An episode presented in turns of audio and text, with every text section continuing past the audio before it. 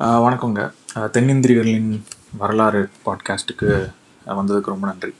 போன தடவை நம்ம பார்த்த மாதிரி இந்த எபிசோடில் நம்ம வந்து அசுரர்கள் மற்றும் தேவர்கள் அவங்கள பற்றி கொஞ்சம் பேச போகிறோம் இப்போ ரிக்வேதா அந்த மாதிரிலாம் வேதத்தை பார்த்தோம்னா அப்படின்னா அதில் என்ன தெரியும்னா அசுரர்களுக்கும் தேவர்களுக்கும் நிறைய சண்டை நடந்த மாதிரி நமக்கு ஒரு ஆஹ் நமக்கு புரியும்.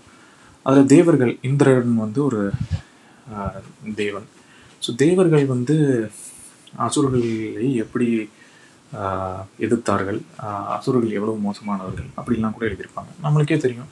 நரகாசுரன் பத்மாசுரன் இப்படின்னு பல அசுரர்கள் பற்றிலாம் நம்ம வந்து கேள்விப்பட்டிருப்போம். ஸோ அதில் நம்மளுக்கு என்ன தெரியும்? தேவர்கள் ரொம்ப நல்லவங்க. அசுரர்கள் ரொம்ப கெட்டவங்க அப்படி தான் தெரியும். இப்போ இதில் ஆச்சரியமான விஷயம் என்னென்னா அந்த காலத்தில் ஈரான் அந்த கால ஈரானில் வந்து ஜோராஸ்டியனிசம் அப்படின்ற ஒரு மதத்தை வந்து பின்பற்றி கொண்டிருந்தாங்க அந் இப்போ எப்படி ரிக்வேதம் வந்து இங்கே வந்து ஒரு நூல் ரிலீஜியஸ் டெக்ஸ்ட் அப்படி இருக்கோ அதே மாதிரி ஜெண்டா ஜெண்ட் அவெஸ்தா அப்படின்னு அங் அவங்க வந்து ஒரு நூலை வந்து பின்பற்றிட்டு இருந்தாங்க. அதை படிக்கும்போது என்ன போட்டிருக்குன்னா அசுரர்கள் ரொம்ப நல்லவங்க மாதிரியும் தேவர்கள் ரொம்ப கெட்டவங்க மாதிரியும் அப்படியே மாற்றி போட்டிருக்கு. அவங்களுடைய தலைவர் வந்து அஹூரா மாஸ்தா.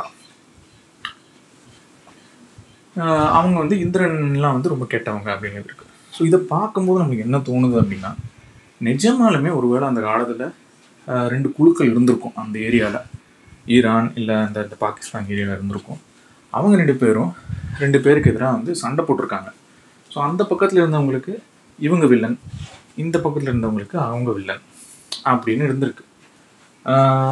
அதனால தான் அவங்க இல்லை ஒவ்வொருத்தரோட பார்வையில் யார் நல்லவங்க யார் கெட்டவங்கன்றது மாறுது.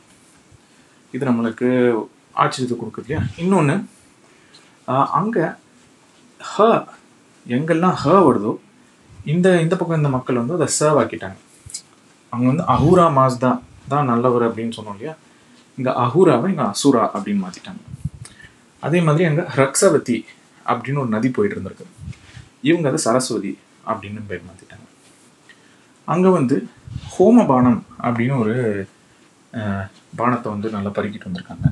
இவங்க அதை சோமபானம் அப்படின்னு சொல்கிறாங்க இது வந்து இந்த மொழிகள் எல்லாம் ப படிக்கிற அறிஞர்கள் என்ன சொல்கிறாங்கன்னா இது ஒரு நேச்சுரல் ப்ரொக்ரெஷன் ஹேர்லேருந்து சேவாக மாறும் இல்லை சேர்லேருந்து ஹேவாக மாறும். அதெல்லாம் இது.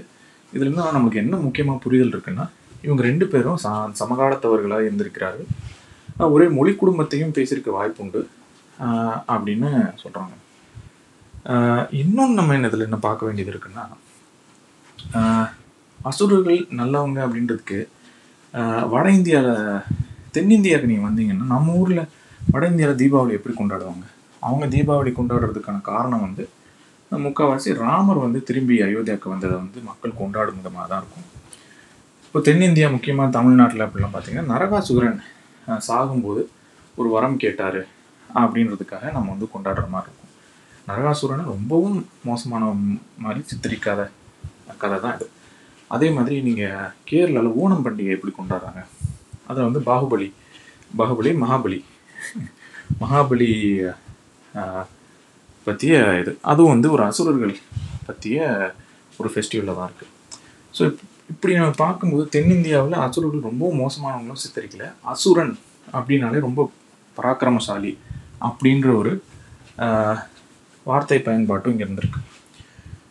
ஸோ இதில் நம்ம கவனிக்க வேண்டிய விஷயம் என்னென்னா ஒன்று அந்த காலத்தில் ரெண்டு குழுக்கள் இந்த மாதிரி இருந்திருக்கு. இன்னொன்று அதில் ஜெயிச்ச குழு தான் இந்தியாவில் பரவலாக வந்திருக்கு. ஏன்னா ஜெயிச்சவங்க தான் எப்பயுமே வரலாறு எழுதுவாங்க. ஸோ ஜெயித்தவங்க நாங்கள் நல்லவங்க அவங்க கெட்டவங்கன்ற ஒரு பரப்புரையை நிகழ்த்தியதுனால நம்மளுக்கெல்லாம் அப்படி தெரிஞ்சிருக்கலாம். அது ஒரு பார்வை. வட இந்தியர்கள் இப்போ தென்னிந்தியர்கள் தான் வந்து அசுரர்களா? அப்படின்னு ஒரு ஒரு பார்வையும் வர்றதுக்கு வாய்ப்பு இருக்கு இல்லையா? ஆனால் தென்னிந்திய அசுரர்கள்னா ஈரானில் இருக்கவங்க எப்படி தென்னிந்தியர்கள் ஆவார்கள்? அப்படின்னு ஒரு கேள்வி வருது. ஆனால் இன்னொன்று ஆச்சரியப்படும் முனைய விஷயம் என்னென்னா தென்னிந்தியர்களோட ஜெனட்டிக்ஸ் பார்த்தீங்கன்னா அவங்களுக்கு வந்து ஏன்ஷியன்ட் இரானியன் டிஎன்ஏ இருக்கிறதாக ஒரு எங்கேயோ படித்திருக்கிறேன். பட் நம்ம ஜெனட்டிக்ஸ்குள்ளே போக வேண்டாம். அதை பின்னாடி ஒரு எபிசோடில் பார்க்கலாம். அசுரர்கள் தேவர்கள் பற்றிய இந்த விவாதத்தோட உங்களை விட்டுட்டு போகிறேன் அடுத்த பகுதியில் அடுத்த எபிசோடில் நம்ம என்ன பார்க்கலாம் அப்படின்னா ரிக்வேதம் அப்படின்றது எவ்வளோ முக்கியமான ஒரு நம்ம வரலாற்றுக்கு எவ்வளோ முக்கியமானது? ரிக்வேதத்தை எதுக்கு நம்ம வந்து தேர்ந்தெடுத்து அதை படிக்கணும்?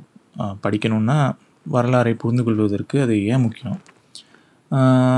ரிக்வேதத்தில் அப்படி என்ன தான் போட்டிருக்கு அதை நம்பலாமா வேண்டாமா அப்படின்னு நம்ம பார்க்க போகிறோம் ரிக்வேதத்தை புரிஞ்சுக்கிறது ரொம்ப முக்கியம். அதை புரிஞ்சுக்கிட்டா தான் அந்த காலத்தில் அந்த வேதிக் பீப்புள்ன்றவங்களோட வாழ்க்கை வழிமுறைகள் எப்படி இருந்தது? ஒருவேளை திராவிடர்களும் அவங்களும் அவங்களும் ஒரே ஆளுங்களை தானா அதுலேருந்து தான் திராவிடர்கள் வந்தாங்களா? திராவிடங்க ஒருத்தர் இருக்காங்களா? தமிழர்கள் அவங்களுக்கும் சம்மந்தம் இருக்கா? இப்படிலாம் புரிஞ்சுக்கிறதுக்கு நம்மளுக்கு அது உதவியாக இருக்கும்.